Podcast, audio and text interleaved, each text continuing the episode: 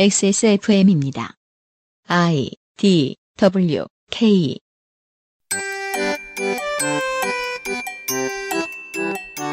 (2019년 10월) 첫 번째 토요일에 그것은 알기 싫답니다 유승균 PD입니다 윤세민 에디터고요 네, 안녕하십니까. 윤세민입니다. 네 어, 널널하게 저희들은 쉬고 있었습니다 네. 네. 가슴에 맺힌 게 많으신 분이에요. 아 그렇죠 네. 그 상황이 전쟁이라고 맨날 뭐라고 합니다 음, 그렇습니다. 어, 전쟁 때 군인 안 재우나요? 그럼 뭐 저 군 부대 큰 저 사단의 방송국은 왜 있어요? 방송 들을 시간 왜 있어? 전쟁해야지. 음. 네, 아닙니다. 우리는 김민아 아저씨의 잡소리를 들을 시간을 꼭 내야 되겠습니다. 네. 네, 어, 어제와 오늘입니다. 광고를 듣고 잠시 후에 시작하죠. 그것은 알기 싫다는 간 건강에 도움을 줄 수도 있는 헬릭 스미스 간조은 대한민국 1호 반값 생리대 29 데이즈 실천하는 사람들을 위한 노트북 한국 레노버 아이스케어 폴더매트에서 도와주고 있습니다. 100% 국내 생산, 유해물질, 무첨가. 품질은 그대로, 가격은 절반. 까다롭게 챙겨 잘 만든 생리대. 세상의 반을 위한 반값. 29days. 건강기능식품 광고입니다. 아, 간 좋은을 먹어야지. 간 건강, 간 좋은 헬릭스미스. 네, 김민아 아저씨는 일도 많이 하지만 마음속의 전쟁 때문에 늘 피곤할 수 있습니다. 밀크시슬 추출물, 홍경천 추출물을 넣은 간 건강기능 개선 건강기능식품 헬릭스미스의 간조온이 있습니다. 네. 경망스러운 이름과는 다르게 인체 인체 적용 실험을 거쳐 식약처로부터 인증을 받았고요. 아, 근데 저는 이런 네이밍 좋아하거든요. 왜 약. 이름은 네. 뭔지 모르는 성분명으로 보통 이름을 짓잖아요. 그럼 있어 보이잖아요. 네. 근데 저는 그런 것보다 이렇게 뭐 간 좋은 뭐 뭐안 아파 막 이런 이름으로 돼 있는 걸 저는 좋아하거든요. 진짜요? 아 그런 건 없지만 좀 생각이 네. 안 나서. 아 그리고 경망스러운 건 되게 좋은 이미지인 경우도 많아요. 네. 네. 구기자, 황기, 헛개나무 등 이름만 들어도 어디서 좋다고 들어봄직한 애들. 아 이거 화나셨어요 지금 피디님? 유면상 PD 안 좋은 일 있나? 아, 안 좋은 일은 뭐 늘 있죠. 예, 하루에 뭐 몇 번을 저, 예, 더블 기저귀를 갈고. 네. 어제는 오가닉한 듯한 파우치라고 비방을 하질 않나. 뭐 다 싫은가 보다. 간조은 좋다니까요. 네. 어디서 좋다고 들어봄직한 것이 아니고 실제로 좋습니다. 그러니까 그러니- 경, 경동시장 가면 많이 볼 수 있는데. 식약처로부터 인증을 받았습니다. 네. 얘들을 부재료로 사용했습니다. 피곤에 찌들은 전 인류에게 도움을 줄 수 있는 범국민적인 건기식이라고 할 수 있습니다. 네. 간조은 액세스몰에서 만나보십시오.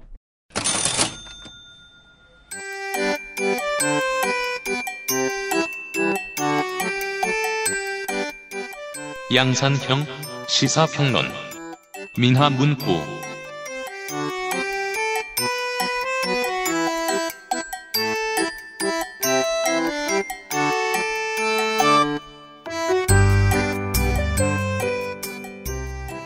블로그도 말씀하신 대로 돈이 좀 됐어요 블로그부터 그 전에 게시판에서 무슨 뭐 게시판에서 아무리 뭐 진중권이 뭘 쓰고 그다음에 무슨 뭐 유명한 닉네임 중에 뭐 평검사가 뭘 쓰고 뭐뭐 이런 거 아무리 써봐야 그 사람이 그 안 됩니다.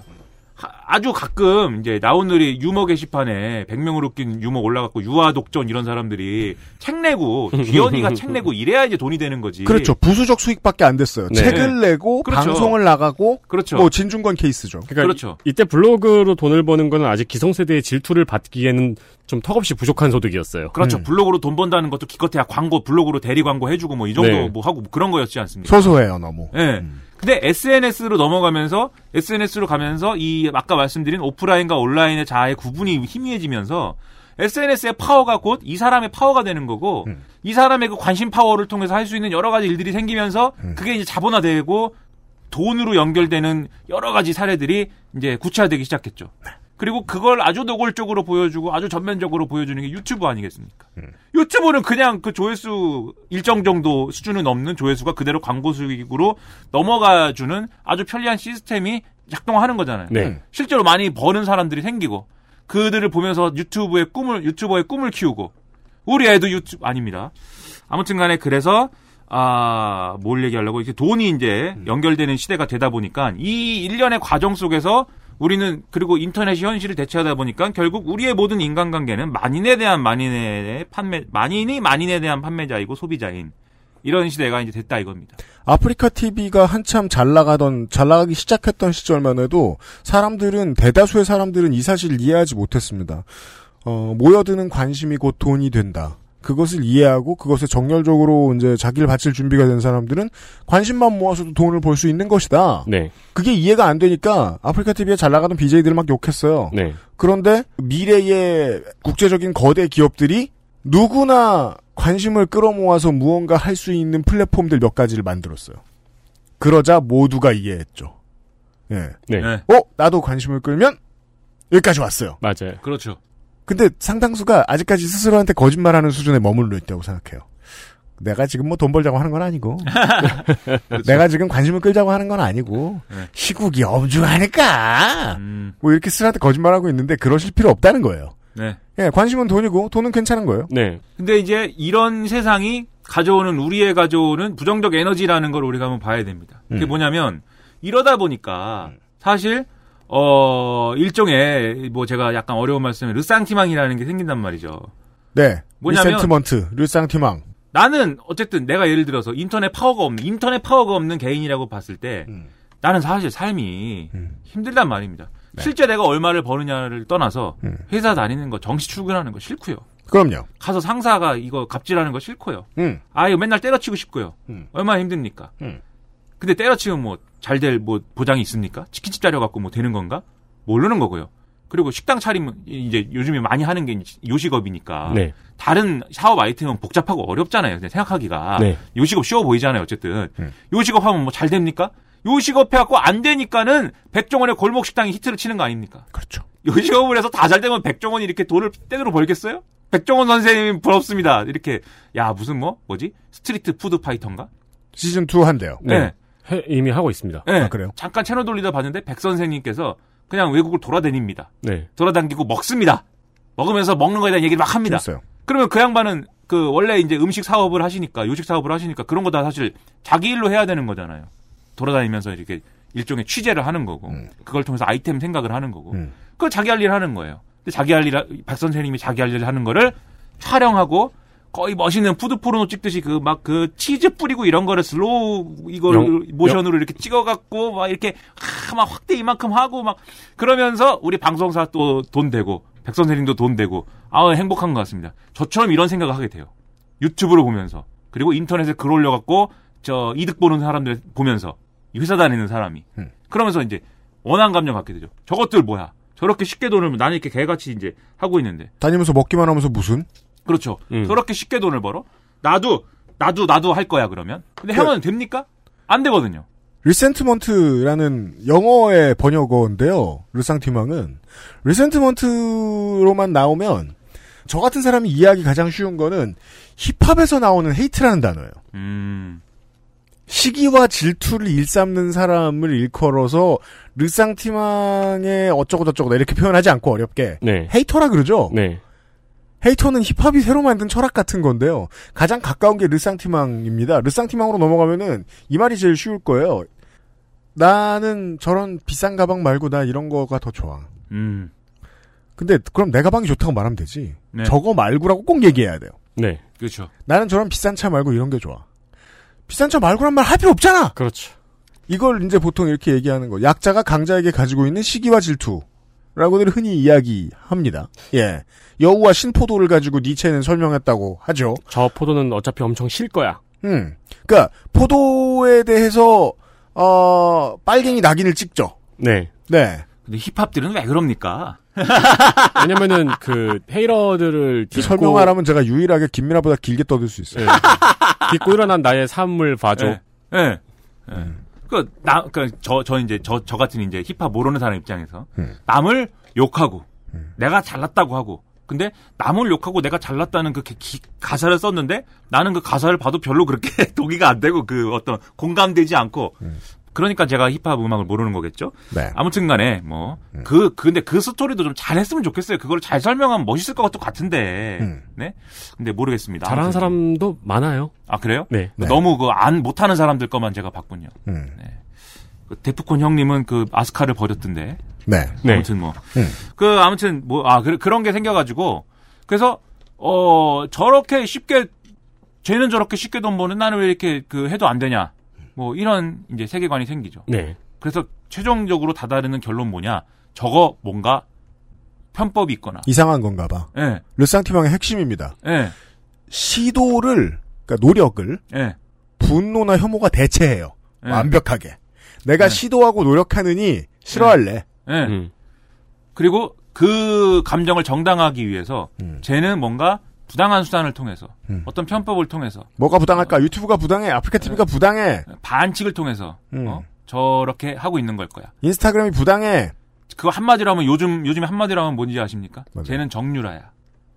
음. 정유라가 뭐예요? 정유라라는 게 자기는 실력도 없으면서 음. 본인은 실력도 없으면서 음. 그리고 부모 저 잘 만나는 것도 실력이야. 뭐 이렇게 얘기하면서 그렇죠. 돈 있는 부모 만나는 것도 실력이야. 이렇게 얘기하면서 그리고 보고서는 예? 교수님한테 보고서는 그렇게 개판으로 갖다 내면서 음. 오직 자기가 기대고 있는 부당한 특권과 그리고 그걸 활용한 엄마가 해주는 부당한 반칙으로 예?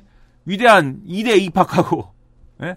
2대 인의 그 어, 간판을 꿰차고 그런 아주 나쁜 어 저- 전형적인 거예요. 그 정유라를 향한 분노라는 게 이 스토리에 물론 정유라는 그게 사실이죠.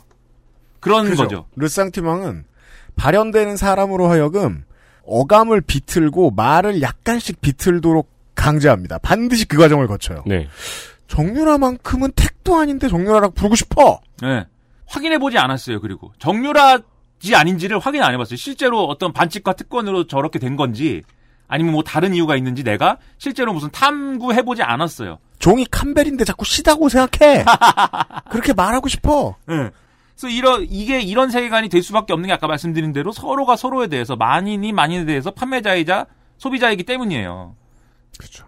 그 이 마인드가 잡히는 바람에 제 생각에는 오늘날 인터넷에서 이런 이런 어떤 논리가 굉장히 횡행하는 것 같습니다. 근데 그, 저는 그래서 그, 그, 뭔가, 저, 혜민 스님처럼 답이 있는 것처럼 얘기하고 싶어요. 나도 판매자라는 사실을 인정해야 번뇌에서 벗어날 수 있어요. 그리고 내가 못 파는 이유가 나한테 뭐가 있겠지. 아 그래요? 네. 저는 좀 정도를. 반대의 경우의 세법을 찾았습니다. 어떻게? 생각을 하지 말자. 아무 생각을 하지 말자. 뭐 사든지 말든지 팔든지 말든지 모르겠다 이제 나는. 그게 되면 그게 최고고. 네. 나 이제 다 모르겠다. 나 상관도 없다 이제 뭐. 그 저는 그 재밌는 유튜브 채널을 찾고 나서 벗어난 것 같아요. 아 네. 그래요? 오 재밌다 하면서 재밌게 보고 나서부터. 어. 그 저도- 재밌으면 좋죠. 예. 저도 유튜브 관련된 것만 가지고는 어떤 르상티방도 작동하지 않거든요. 음. 그게 그 우리 채널이 그 업데이트를 자주 못하고 자꾸 긴 것만 올리고 이럴 이유인데요. 네. 왜냐하면 보고 있으면 정말 아무 생각이 없기 때문에 음. 저걸 잘하는군, 저걸 잘하는군. 그렇죠. 그리고 내가 안 돌아와요. 이게 생각할 때 음. 나는 뭘 못하지, 나는 이게 안 되는데 이 생각이 없어 제가. 그러니까 거기가 거기가 자기 시장이 아닌 거죠. 물, 네. 그 얘기 잘했어요. 예. 팟캐스트로는 생각이 달라요. 아 그렇죠. 그래서 팟캐스트를 못 들어요. 아, 오만 생각, 아, 다시요, 이 신포도의 거대한 무리들. 그러느니 안 듣는 게 낫잖아. 네, 네. 예. 그렇죠. 그래가지고 근데 어떤 경우에는 내가 그런 생각을 가지고 막 이렇게 접근할 수도 있지만 정말 인정하지 않을 수 없는 대상들이 있거든요. 쟤는 내가 같은 시장이고 같은 리그에 있고 같이 경쟁하는 사이지만 쟤는 팔, 팔릴만 해. 음. 제가 하는 거는 인정받을 만해. 내가 이거에 대해선 반칙과 편법과 특권이라고 말을 그런 논리를 세울 수가 없다. 네. 그런 경우 있어요. 그 두 가지가 보통 마음에 싸우지 않나요? 어, 그렇 사실 저는 이제 동면 동전의 양면이다 이렇게 보는데, 그러니까는 내가 나 내가 갖는 어떤 그러한 오늘날로 얘기하면 상대적 박탈감 또는 열등감 이런 걸 정당화 해 보려고 했지만 정당화 안 되는 경우들이 있단 말이에요. 네. 너무나 저 사람이 잘하는 게 명백한 경우에 음. 그러면 내 태도를 바꿔야죠.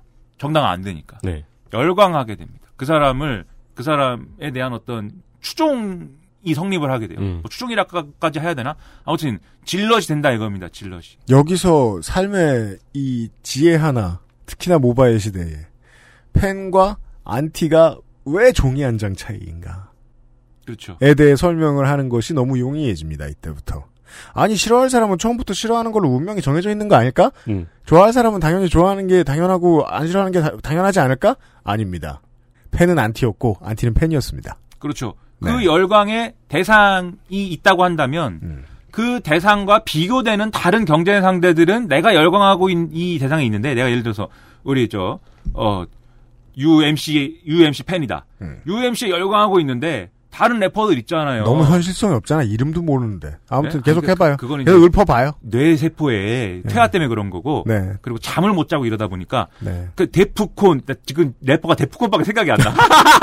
아, 여기서 왜 래퍼를 집어넣어? 야, 아는 분야 해, 아는 분야. 아이스 큐브 뭐 조승수 팬이다 해봐. 그거는 이제 음주운전 되니 음주운전 리그에서 얘기해야 되니까 출마 안 어렵고. 합니다. 네. 네. 네, 아무튼. 아무튼 그 그렇게 하면은 그 사람들은 뭐예요? 난 미워야 돼요 그 사람들을. 네. 그 사람들에 대해서는 또 야 저거 실력도 없으면서 우리 UMC UMC가 최고인데 음. 저 사람들 실력도 없으면서 말이야. 어 감히 우리 UMC 시장에 이렇게 침범하고 음. 혹시 이거 데프콘 형님이 듣는 거 아니겠지? 네. 아무튼 그, 그, 그 양반도로 그렇게 생각하는 우리 팬은 없지만, 아무튼. 네. 그런 그렇게 돼서 사실은 안티가 되죠. 그 데프콘이 안티가 된다든지. 음, 근데 이제 예를 들어서 UMC가 근데 내가 열광을 이렇게 하고 있는데 음, 알고 보니 음. 알고 보니 소름 음. 소름 알고 보니 반칙과 특권으로 래퍼를 래퍼 1등을 저렇게 먹은 애를 어느 날 또 그것을 부정할 수 없는 것 같은 기분이 드는 때가 있어요. 이거 뭐 어, XSFM 스튜디오 파란색으로 칠해놓고 이거 그냥 우연히 칠한 거라고 얘기했는데 사실은 민주당이 시킨 거였어. 그렇죠. 그리고 네. 공천을 받았어. 예, UMC 공천 받아가지고 비례대표야. 그- 비례대표 1번으로 야 나왔어. 비례대표 1번 그거 김종인이나 하는 거 아닌가? 뭐 이렇게 했는데 알고 보니까 우리 스튜디오가 빅텐트였어. 게다가 소름. 동양대 소름. 봉사 간 걸로 힙합문화협회에서 사회 봉사상도 받았어. 예. 야. 그리고 이 판문화협회 홈페이지가 없어졌어. 와 이거 다 사실이었으면 좋겠네. 너무 재밌네요. 네, 소름 소름. 야, 그럼 지금쯤 검사 9명이 짜장면 먹고 있죠, 이 방에서. 그렇죠. 그러면 어떻게 되냐? 컴퓨터가 뭐냐고 물어보면서 네. 왜 없냐고. 예. 근데 근데 그 이미징 뜰려면 시간 오래 걸립니다. 사실 그게 또. 그 이미징 뜰려면 시간 오래 걸린다는 얘기를 누구의 증언을 통해 알 수 있냐면 음란물로 잡혀가신 분들에게 들어보세요. 오래 걸립니다. 그거 시간. 아무튼간에 그 그렇게 되면 나- 나는 뭐가 되냐? 난 바로 이제 나 속았다잖아요. 속았다. 이용당했다. UMC 상술에 이용당했구나. 내가. 그렇죠. 어? UMC의 호구였구나. 배신감을 느낀다. 바로, 바로 UMC 안티되고 그렇죠. 그러면 데프콘에 대해서 어떻게 해야겠어요? 데프콘 형님 제가 몰라봤습니다. 죄송합니다. 예. 음. 이렇게 됩니다. 인터넷에서의 얘기라는 게. 그 제가 단순화시켜서 얘기한 거지만 음. 제가 본 인터넷의 모든 무슨 뭐 논의, 토론, 무슨 뭐 논란 그거에 대해서 자기 의 어떤 사람의 의견에 동의한다고 하고 동조한다고 하고 하는 여러 사람들의 의견이 음. 변해가는 과정을 보면은 이런 경우 대단히 많아요. 대단히 많습니다. 동호회 망하는 지랄 같은 과정들 있잖아요. 네. 그거 보는 거 보면 싸움이 어느 순간부터 옳고 그름이 완벽하게 사라지고 네. 사람들이 갈려 싸울 이유도 사라진 상태에서 전선이 확대되잖아요. 네. 네. 그게, 그게 이제 저는 옛날엔 동호회이기 때문인 줄 알았어요. 사람이 적으니까. 음. 100명이 싸우다 보면 바보 같은 이유로 싸울 수 있지. 바보들이 먼저 나서 싸우는 거니까 지주도 당연히 바보 같은 거고 그리고 사람들이 멀리 있다 보니까 진실도 모르고 근데 편을 들고 싶은 건 사람의 인지상정이고 가십은 즐거우니까 그래 100명이 있는 동호회는 그럴 수 있지 생각했어요. 근데 5천만으로 나가 똑같아요. 소셜리스트에 왔어요. 그렇죠. 공개 글들이 나와요. 공개 글들로 사람들이 싸워요. 근데 싸움의 결과가 동호회랑 똑같아요. 왜곡을 막 일삼아도 싸우는 사람들이 왜곡된 내용을 잘 알아볼 생각도 없습니다. 그럼 왜곡된 진실이 여기 있어요? 그럼 이제 진실은 쓸모 없죠? 네. 그럼 나머지 중요한 싸움의 요소들은 뭘까요? 유명세. 네. 그 유명세를 싸우는데 진실을 싸우는 것처럼 군다거나 아니면은 몇몇 그 뒤에 깔린 사람들의 인- 원래 인간관계. 그렇죠. 예. 뭐 이윤을 서로 취득하고 하는 그런 관계 몇 가지 어떤, 등등등. 어떤 종류의 이해관계, 이해득실. 손해. 그리고 예. 더 많은 사람들로 하여금 어 변호사의 그 변호사 서 있는 곳에 가가지고 말을 할 수 있을 때 그 사람이 얼마나 더 많은 사람들로 하여금 불쾌감을 더 자아내는 화법을 잘 쓴달까? 음, 네. 음. 어그로. 네. 음. 네. 저 사람이 정유라입니다. 그렇죠. 이렇게 말하는 나중에- 기술. 그러니까 가만히 보고 있으면 나중에 우리가 뭐 때문에 싸움을 시작했냐 가지고도 싸워요. 기억이 나지 않는다. 슬픈 자화상. 근데 이런 인터넷상의 어떤 논의와 토론의 성격이 어떤 면에서 민주주의에 영향을 또 미치고 있다. 이렇게 생각이 되는 거죠. 다음 이, 게 민주주의의 오늘이다. 네. 네. 우리의 그, 그 시사 아카데미와 연결되는 지점이 있습니다. 이달의 시사 아카데미와. 제가 사실 뭐 사실 뭐 아무 맨날 이 뭐 아무렇게나 하니까 음. 뭐 가, 가끔은 우리 문학인하고도 연결되고 그렇죠. 가끔은 뭐 시사 아카데미랑도 연결되고 음. 가끔은 뭐 네티즌님이랑도 약간 연결되고 음. 아닌가 그거는? 아니, 맞아요. 맞아요. 공통된 일본 일본의 화제였으니까. 그죠? 네. 네티즌님이 좋아라 하면서 들었다니까. 아 그래요? 음. 좋아하면서 들었대요? 그 사실 그좀 어떤 전문가들은 불쾌하기도 한 것 같아요. 아 그래요? 뭐 또 불쾌까지 합니까? 제가 얘기하는데. 아니 모른다면서 네. 뭘 저렇게 많이 알아? 많이 아는 게 아니고 거짓말이잖아. 거짓말이 아니요. 저도 어서 주소 듣고 하는 거지. 그럼 뭐 틀리든가, 뭐, 뭘 빼먹든가. 좀 부실하든가. 어, 이거 왜 칭찬받는 거가 나 칭찬받는 거 익숙치 않아갖고 엄마가 너무 험하게 나를 키워가지고 칭찬받으면 나 뭐 잘못한 것 같고 그래 불안해져요. 그럼 늘 하던 얘기 할게요. 빨리 해, 빨리. 불안해져. 시간 지난 거 봐, 빨리. 예.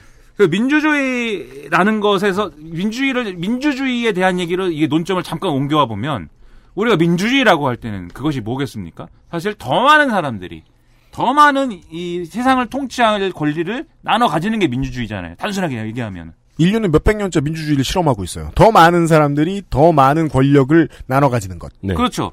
과거에는 과거의 정치 또는 통치라는 거는 정말 밀실해서 왕하고 귀족들하고 그 왕족들하고 각 이, 벌이는 어떤 게임이었죠.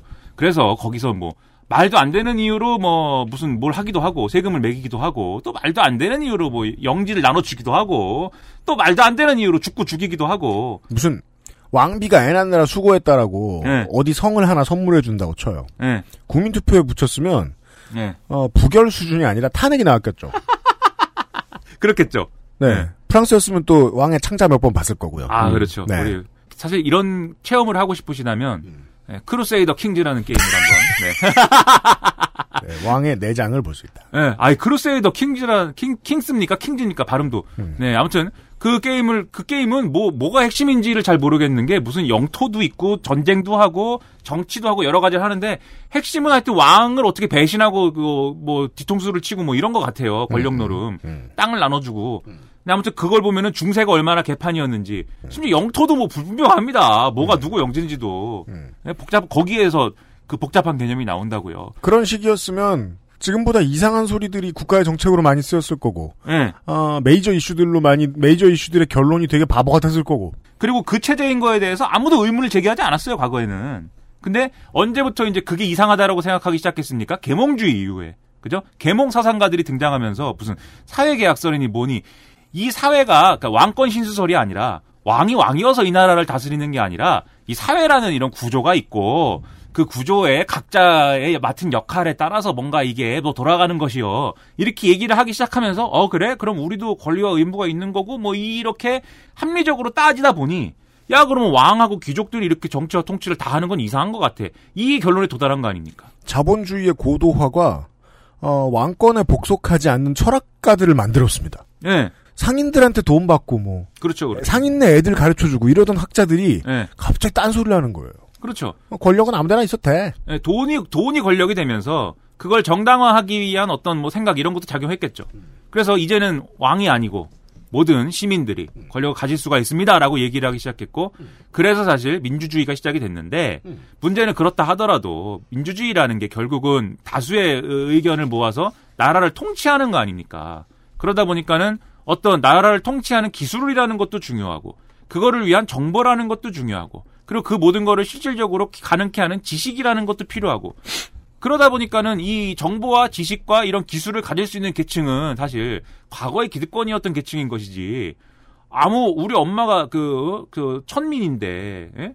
내가 그 기술을 원천 보유할 수는 없는 거잖아요. 물려받아야 되는데 그러다 보니까는 과거의 기득권이 민주주의 시대에도 엘리트가 돼 있는 이런 상황들이 계속 이어지고 있죠.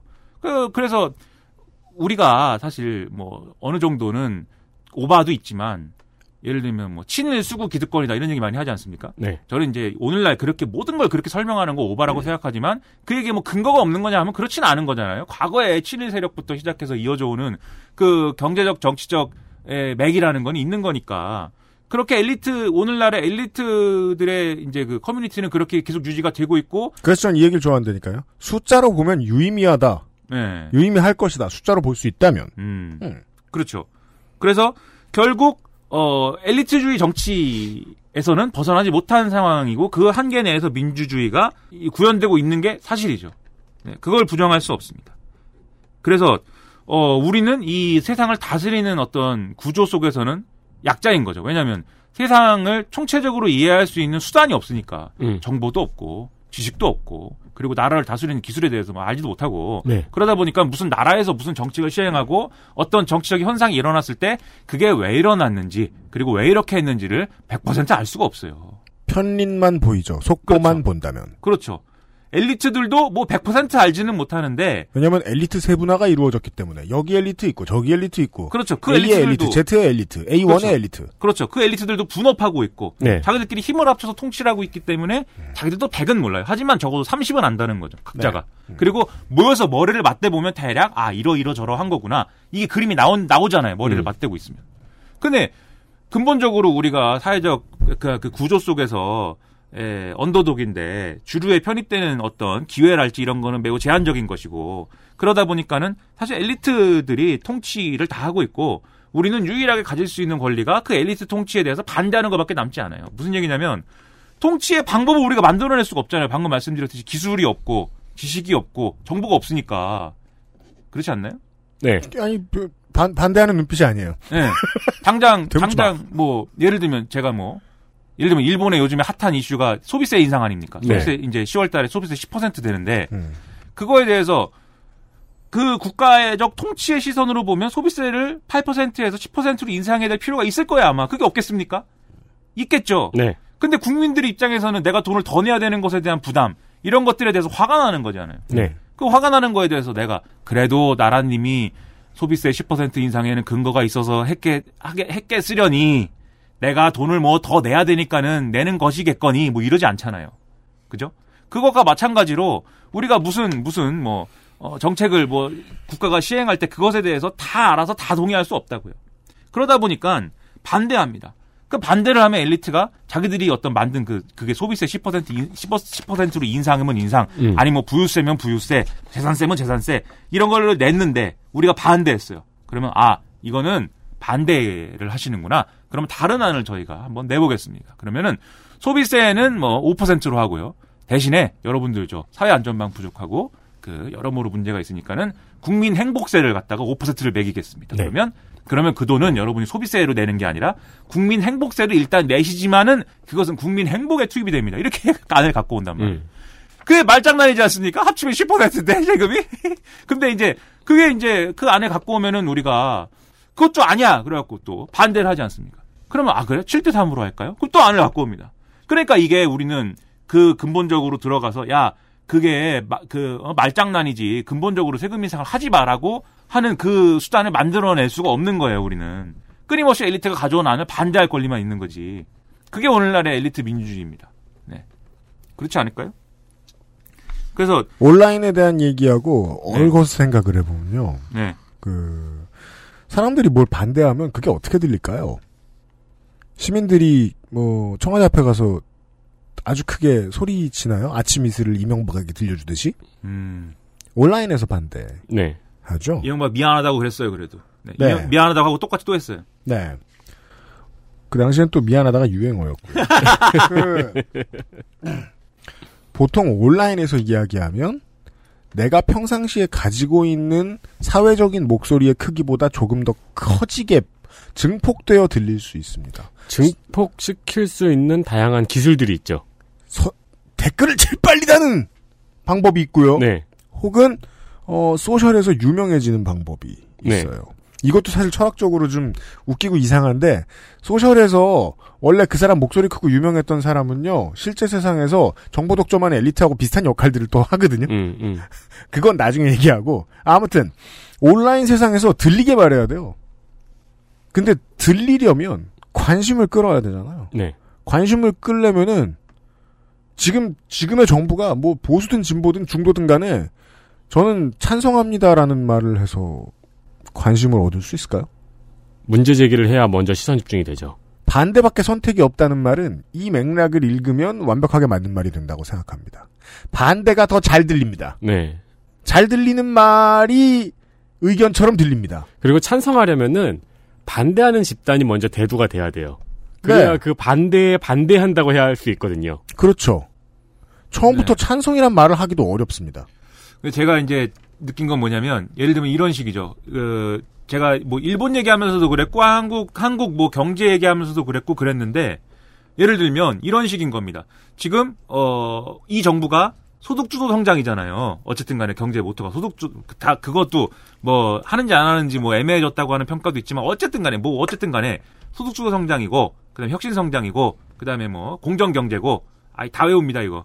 예? 그런 건데 그것이 사실은 뭐 내용을 만든 것은 또 교수님과 엘리트들이에요. 근데 그것을 우리가 선택할 때 왜 선택했습니까? 그 이전 정부의 정책이 개같았기 때문에 선택한 거예요. 네. 그렇지 않습니까?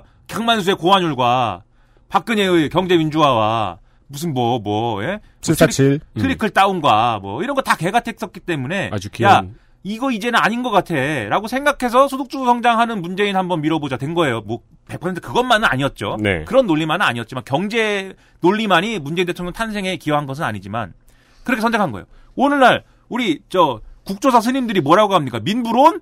민부론이 필요합니까 지금? 요- 지금 필요한 건 민하론입니다. 민하론으로. 최근 그건 뭐 김민아가 돈을 빌려주는 거예요? 추심도 김민아가 하겠네. 아닙니다. 목소리 커서 뭐 그건 효과가 있겠네. 돈을 갚으시라고. 네. 돈 갚아! 이렇게 민하론. 네. 잘하네. 민하 민하론. 근데 아무튼 그 론이 좀 그러네요. 그 L L O A N. 네. 네, 그 어떤 트위터 유저가 밝혀냈더라고요. 그거 저 일본에 이미 몇 년 전에 그런 책이 있었고 네, 있었대요. 내용 거의 비슷하다. 네. 네. 근데 그런 거 갖고 와서 근데 민부론이라고 얘기했지만 음. 사실 하자는 거는 그 과거 보수 정부 때 했던 정책 또 하자는 거잖아요. 사부론이에요. 예. 근데 그거를 그거를 지금 소득주도 성장에 반대한 반대하는 사람들이 그걸 지지하기를 바라면서 또 내놓는 거 아닙니까? 그럼요. 그렇죠? 다이죄 이런 식이에요. 대통령 선거 역사를 되짚어 보면 군부 독재가 싫어서 김영삼 뽑았습니다. 그죠? 그럼 김영삼 뽑았어요. 근데 김영삼이 경제를 망쳤죠. 경제를 망친 김영삼 싫어서 김대중 뽑았습니다.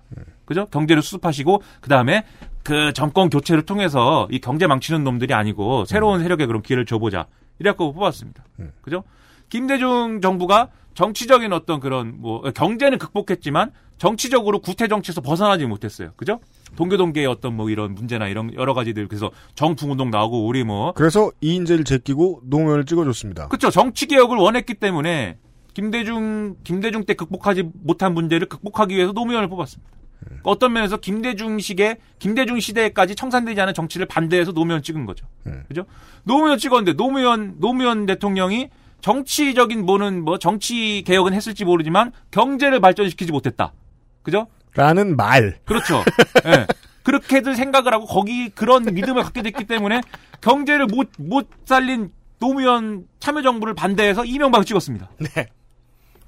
이명박을 찍었는데 이명박이 죄 권력을 가지고 사익만 추구하고 자기가 해먹고, 네. 예? 자기 혼자 해먹고, 너무 똑똑해. 예, 이 사익을 추구하는 것이 싫고 이것에 반대하기 위해서 그나마 독재자에 따르지만 뭔가 나라를 위할 것 같고, 예, 저는 그렇게 생각 안 했죠. 우리 여기 있는 사람들 그렇게 생각 안 했지만. 돈에 하지만- 부족함이 없고. 네. 50%의 국민은 그런 50%의 유효 투표 51.6%. 네, 오히려 그런 생각을 하면서 예. 찍었죠. 예. 가족도 없고, 뭐, 물론, 우리, 저, 과거에 약을 하신 지만 형님 있지만, 음. 가족도 없고, 뭐, 최통령 있는지 몰랐지, 그때는. 어떤 엘리트가 했던 것에 반대로 찍는다는 얘기라는 거죠, 지금. 예. 그래서 그 반대를 자꾸 우리가, 그, 그니까 제가 이제 반대할 권리만 있다는 게 그런 의미도 있습니다. 네, 그래서 그런 식으로 정치가 구성돼 있어요. 근데 그게 뭐랑 겹치냐면 인터넷 시대가 되다 보니까 앞서 얘기한 인터넷의 어떤 으스랑티만 있지 않습니까? 그거와 겹친단 말이에요. 그래서 인터넷에서 누군가가 뭔가 아, 특권과 반칙을 통해서 이득을 보고 있다라는 게 우리가 엘리트를 반대하는 전형적 논리로서 이제 하나 한 축을 구성하게 되고 지금의 만약에 이제 뭐 어느 정도 어 우리 진영이 옳다라는 확고한 생각을 가지고 계신 청취자 여러분들도 팟캐스트 소비자 중에 많으니까 그렇게 생각을 하신다면 현재 조중동이 자꾸 386 보도하는 거 김민아 아저씨의 예시대로 한번 유심히 지켜보시면 될 것 같아요. 예, 어떠한 마음가짐을 부르짖는가. 예. 예, 그래서 인터넷에서 모두가 같은 마음은 아니겠지만 인터넷에서 제가 볼 때 가장 각광받는 논리 이런 겁니다. 예를 들면 네?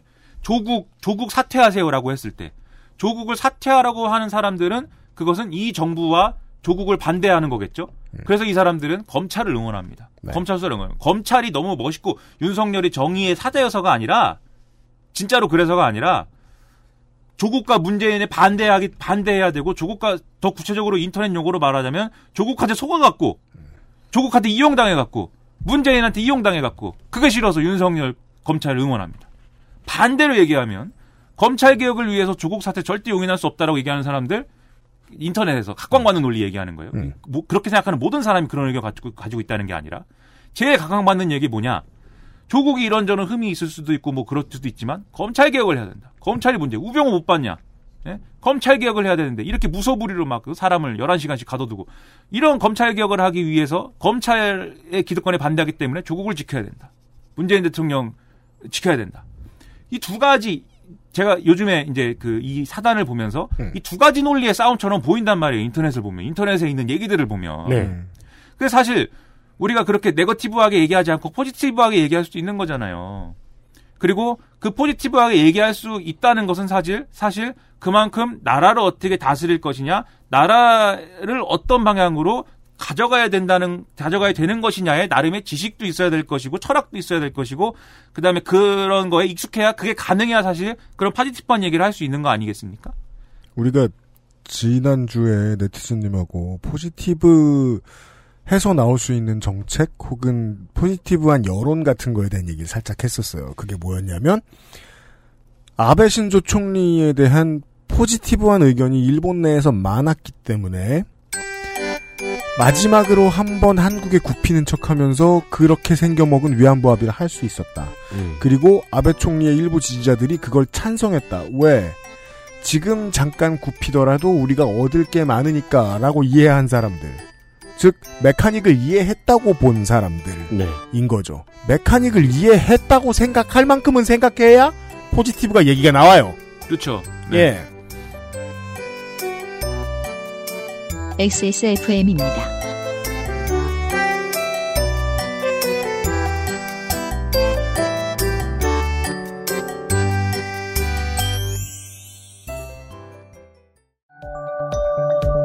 오늘날 찾아볼 수 있는 가장 완벽한 비즈니스용 노트북 싱크패드 T 시리즈. 지금 바로 액세스몰 전용 특가로 구매하세요. Lenovo for those who do.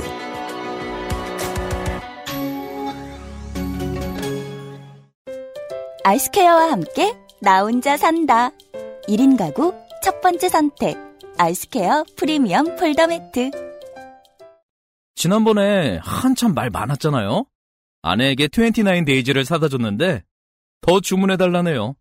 좋은가 봅니다. 가격을 알면 더 좋아하겠죠? 소중한 사람들, 소중한 당신에게 29 days.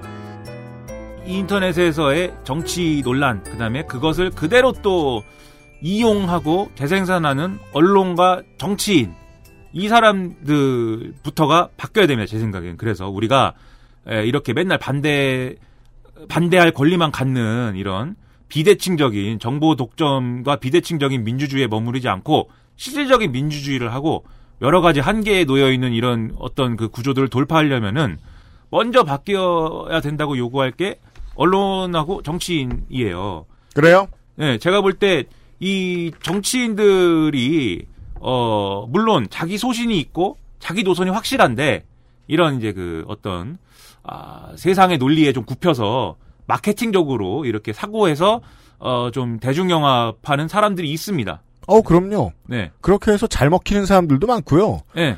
뭐 예를 들면 지금 바른미래당의 본인들은 일, 일관성 없다고 생각하겠지만 특색 중에 하나입니다. 시류에서 적당히 오른쪽에 지금 뭔 얘기하지? 라고 뭔 라고 판단한 다음에 나중에 들고 나옵니다. 그렇죠. 예, 이슈를. 네.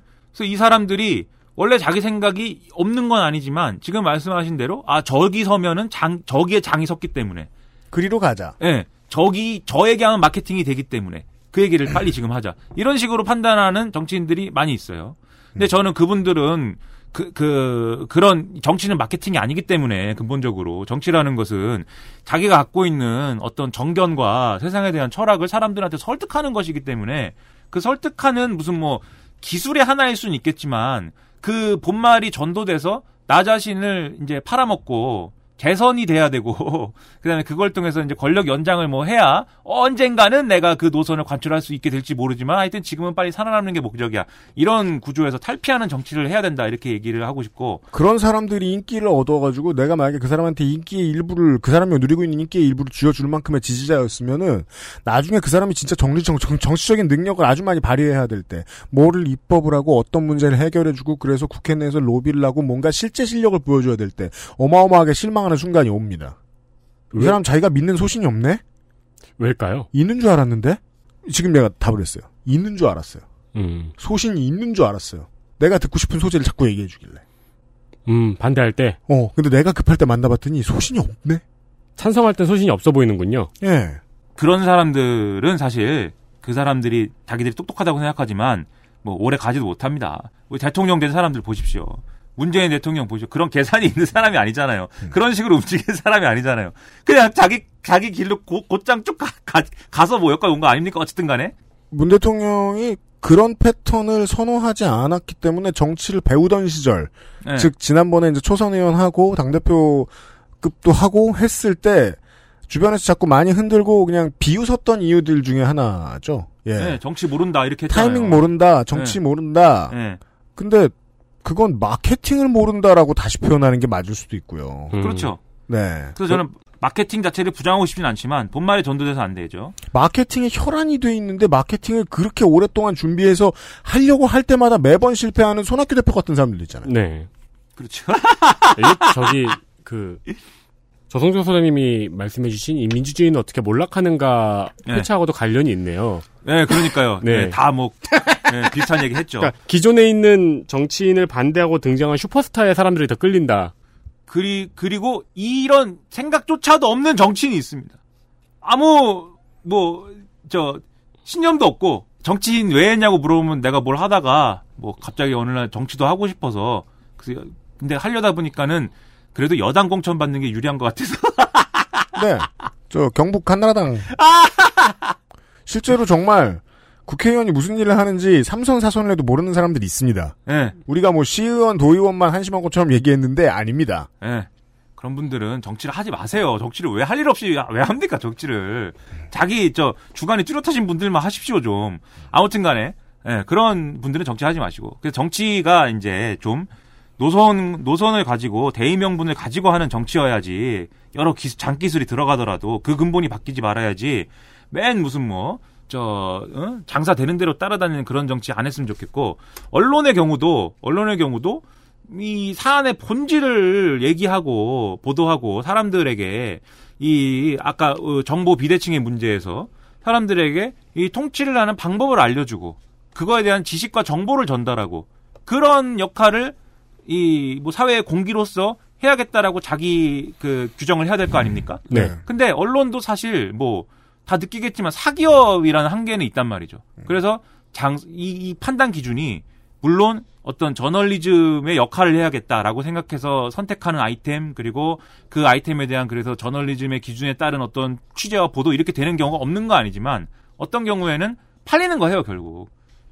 사람들이 많이 관심 있어 하는 거 그리고 이렇게 많이 볼만해서 이게 뭐 예를 들면 오늘날로 얘기하면 클릭수 많이 나가고 광고 많이 붙고 이런 걸로 해야겠다 어, 조회수가 많이 나오는 사람 이- 대표적인 논리 아무리 우리가 좋은 거를 보도를 해도 사람들이 안 봐주면 무슨 소용이냐. 사람들이 자- 많이 보- 보는 방식으로, 많이 보, 보는 걸로. 근데 저는 이제 형식의 문제에서 사람들에게 더 친근하게 다가가고 사람들이 더 잘 볼 수 있는 걸 하자라고 하는 거면 그거는 뭐 저는 인정할 수 있습니다. 그건 좋다고 생각합니다. 근데 그게 아니라 말도 안 되는 거 있잖아요. 예를 들면 뭐 화성 연쇄 살인 사건의 범인의 얼굴이 왜 궁금합니까?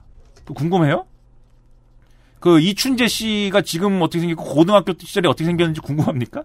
그걸 왜 그게 그걸 왜 보도하고 있습니까? 그거 보도하는 이유가 뭐죠? 그거는 크라임 팟캐스트에서 하면 돼요. 그러든지 그러면. 네. 아니면은 아무리 메이저로 올려도 그 아래서 하면 돼요. 그렇죠, 뭐 그러든지. 하더라고요. 그 아리나 스포트라이트에서 하면 돼요. 네. 스포트라이트가 얼굴을 공개한대요. 예. 스포트라이트 정말 힘든 거 아세요? 볼 때? 저 저는 안 봐요. 아 진짜요? 예. 그 진행하시는 분이 예. 말을 너무 뚝뚝 끊어서 하셔가지고 아. 한국말 처음 배우시는 분 같아요. 스피치 학원에 다니셔야 될 것 같은데. 근데 이미 너무 나이 많이 들었어 언론인으로. 그래서 아무튼 그렇게 사실은 우리가 알 필요 없는 거. 그리고 뭐 누굽니까? 누구랑 누구랑 이혼했다. 근데 이혼했다는 기사 하나면 되지. 왜 그걸 SNS에서 싸우는 거를 또뭘 쓰고. 네, 그걸 왜 중계를 죄하고 자빠졌고 왜 사실은 속았나라고 네. 처음에 그 질문 쓰면은 그 저 위키트리에서 그 복사해서 붙였으면서 사실은 속은 걸까요? 다시 한번 물어보고 사람들한테 그럼 또 댓글로 싸우고 속았네 안 속았네 2년 전 이맘때 서혜순 씨가 JTBC에서 인터뷰를 했죠. 네, 그렇죠. 네. 그런 기사들이 나가고 서유순 씨 인터뷰 같은 게 나갈 때 네. 언론사의 입장을 한번 상상해 봐요. 네. 회의에서 뭘 얘기했을까? 아무 생각이 없었을까? 음. 근데 아무 생각이 없었을 곳 같으면 제가 거기 그곳의 뉴스를 자주 보거나 하지 않았을 것 같아요. 왜냐하면 매일매일 봐도 quality가 별로인 게 느껴지는 언론사면 안 볼 테니까 안 읽을 테니까 TV 안 보고 뉴스 안 읽을 테니까. 네. 근데 괜찮게 하던 곳에서 갑자기 가십을 너무 길게 달어. 음. 저 때는 이유가 뭘까? 광고 부서 측에서 프레셔가 들어와서 뭐 하나 야한 거 넣어달라고 딜을 치다가 뉴스 부서 쪽에서 어느 정도 젖었나 보다. 협의의 결과인가 보다. 예, 그러니까 이해를 해주고 싶다는 게 아니라 이해를 하고 싶긴 하다는 거예요. 음. 무슨 일이 있었는지를. 음. 상상할 수 있죠. 결론을 내시기 전에 이 생각들을 저도 좀 끄집어내 볼게요. 박근혜 정부예요. 여당 새누리당이에요. 쉬운 해고를 하겠대. 근데 사실 쉬운 해고는 아니래. 네. 그럼 이해해주고 싶을까요? 아니요. 거짓말 하지 말라면서 난리 난리 치고 싶어요. 그렇죠. 왜냐면 일관성을 어느 정도 봤다고 생각하니까 다른 다른 플레이어 그러니까 이 플레이어가 다른 플레이를 뭘 했는지를 봐도 해고를 하고 싶은 것 같으니까 음. 근데 지금의 정부가 바뀌었어요. 어, 여당 민주당이죠. 2년 동안 10%가 넘게 최저임금을 올렸어요. 이번에 못 지킬 것 같다는 얘기가 나와. 저는 언론이 이상한 거예요. 왜 이유는 생각 안 하고 반갑다 혹은 실망이다라는 사설밖에 안 쓸까? 음. 이유가 뭔지를 파악해 봐야 되는 거 아닌가? 왜냐면 국민들한테 국민의 진짜 알 권리라면 내부에서 무슨 일이 있었는데 이런 결과가 나오는지를 취재해서 보여주는 알 권, 취재해서 지켜주는 알 권리 정도가 진짜 알 권리 아닐까 싶은 거예요. 어 그럼 기재부랑 재경부에서는 무슨 얘기를 한 거지? 어느 정도의 예산만 받아준 거지? 그럼 어디에 쓰고 어디에 쓸 예산 어디에 쓸 예산은 어디 뭐는 받고 뭐는 안 받아준 거지? 어떤 성향의 고위공직자들과 얼- 정치인들이 싸우다가 누가 진 거지? 이런 거 얘기해주면 안 되나? 네. 숫자 결론 끝 이거 말고 이게 사실 뉴스 같은 거 검색하다 보면은 그러니까 보거나 이제 원고를 쓰려고 하다 보면 자주 겪는 건데 제목이나 사건 시작과 결과만 보면 와 이거 분노할 만한 일이다 싶어요. 예를 들어 무슨 무슨 살인 피의자 용의자한테 뭐 무죄가 선고됐다. 뭐 이런 거 보면은 이 판사 말이 되고 딱 들어가서 보면은 왜냐면 증거가 없어서 뭐 내가 만약에 뭐 정의당 지지자 정, 민주당 지지자가 아니고 뭐 정의당 지지자 칩시다 오늘 마침 노란 거 입었네요. 이건 찰리 브라운 티셔츠잖아 지금 찰리. 브라운이 정의당 지지자입니다. 이 찰리 브라운, 스누피 이것들 파란 방에서 입진 찰리. 브라운 티셔츠를 입고 있습니다 입진보라니 스누피가 말하는 거 봤어요? 입이 없, 없더라고요. 스누피. 그러니까 저- 웃을 때만 입이 있고. 예 우드스탁하고 스누피는 입진보가 아니에요 그냥 진보 그렇구나. 네, 어쩐지 지하실에다가 수상한 걸 많이 숨겨놨더라. 정의당이야. 당원 중에 누구 말을 더 많이 듣는 것 같아. 뭐 누구한테 징계를 안 하기로 했다. 누구한테 징계를 하기로 했다. 이 정의당에서 그런 거 시끄러운 일 많죠. 왜냐면은 온라인으로 비교적 다른 정당보다 투명하게 공개되는 편이니까. 네. 그럴 때 진성 당원의 숫자의 문제는 없을까? 음. 혹은 지역별 배분의 문제는 없을까? 만약에 뭐 다만 못해 뭐 고양시의 그 주민들이 유권자들이 심상정 의원한테 맨날 협박하고 있으면 어떡해? 안 찍는다고. 그랬을 때 변화되는 건 없을까? 네. 근데 정의당의 최근의 행각을 보고 거기에 대한 평을 보면 이유는 안 나오고 변했다는 소리밖에 안 해요.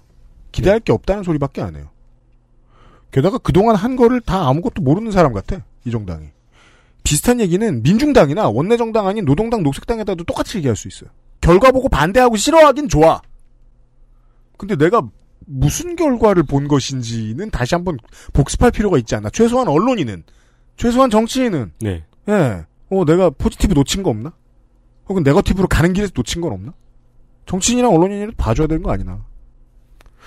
그 생각 요즘 정말 요즘이 아니에요. 한 10년 동안 저는 이 네. 방송하면서 내내 그게 마음속에 걸렸던 것 같아요.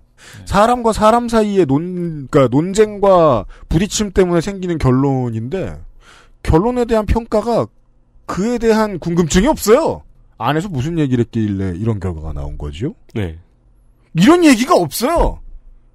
우리 지난주에 이건 어, 우리 지난주에 뉴스 시간에 아이에로 비준 저 이거 협약 왜 안 들었나에 대해서 얘기를 했는데 정말 생각해야 될 거는 내부의 공무원들하고 여당 의원들하고 국무위원들하고 누가 견해가 달랐을까? 전 이런 걸 알고 싶다니까요. 세 개 받아주고 한 개 못 받은 이유가 뭐냐? 네. 노동 탄압입니다. 이 결론 한 줄 말고요. 노동 탄압이다. 나는 공익구무원 출신이다. 아무튼 뭐, 그, 예, 뭐- 아이에로 협약 다 들어도 공, 공익근무는 해야 돼요, 일. 네, 열심히 그건 해야 돼. 저도 슬프게도. 그런 줄 알았는데 이번에 알아보니까 따로더라고요. 네, 슬프게도. 뭐, 내가 건 아니지. 네. 아무튼 이게, 그래서 저는 이 정치와 언론이 왜 태도가 바뀌어야 되고 이제 달라져야 되냐고 얘기했냐면, 그래야 아까 말씀드린 정보의 비대칭성의 문제가 최소화되기 때문이죠. 그래야. 그래야, 그래- 그래야 우리가 말씀하신 대로 제대로 판단할 수 있는 거고, 그, 그런 이제 어, 맥락이 있습니다. 근데 동시에 또 마지막으로 얘기하고 싶은 거는 우리도 변해야 됩니다. 우리 그냥, 그냥 저 관전하고 있- 있는 유권자들. 네. 우리도 변해야 되죠. 뭐, 그, 언론과 정치만 변한다고 해서 모든 게 해결되지는 않는 것 같아요. 그 이유는 아까 나왔잖아요. 예전에 우리는 100% 소비자였다가 우리는 우리 중에 생산자의 비중이 너무 많이 늘어났어요, 이제. 네. 생산자 한 75% 될걸요? 소비자 100%에? 우리도? 그래서 이 지금 상황에서 사실 어 어려 뭐 쉽진 않지만 노력을 할 수는 있는 거잖아요. 그렇죠? 예를 들면 우리가 모든 이제 예를 들면 언론 보도, 정치인의 행동, 어, 말씀하신 뭐 어떤 정부 정책 이런 것에 대한 정보가 없다 보니까 이해가 없다 보니까 의심만 해요, 우리는. 네. 의심, 뭘 의심하냐면, 저게, 예를 들면 정부 정책이다. 그러면은, 정부 정책의 내부적 논리가 있거든요. 왜 네. 이 정책이 나왔는지에 대한. 네. 뭐 안 알려주는 경우도 있지만 알려주기도 합니다. 뭐 설명을 해요. 언론이 쓰기도 하고. 찾아보면은 예. 있어요. 예.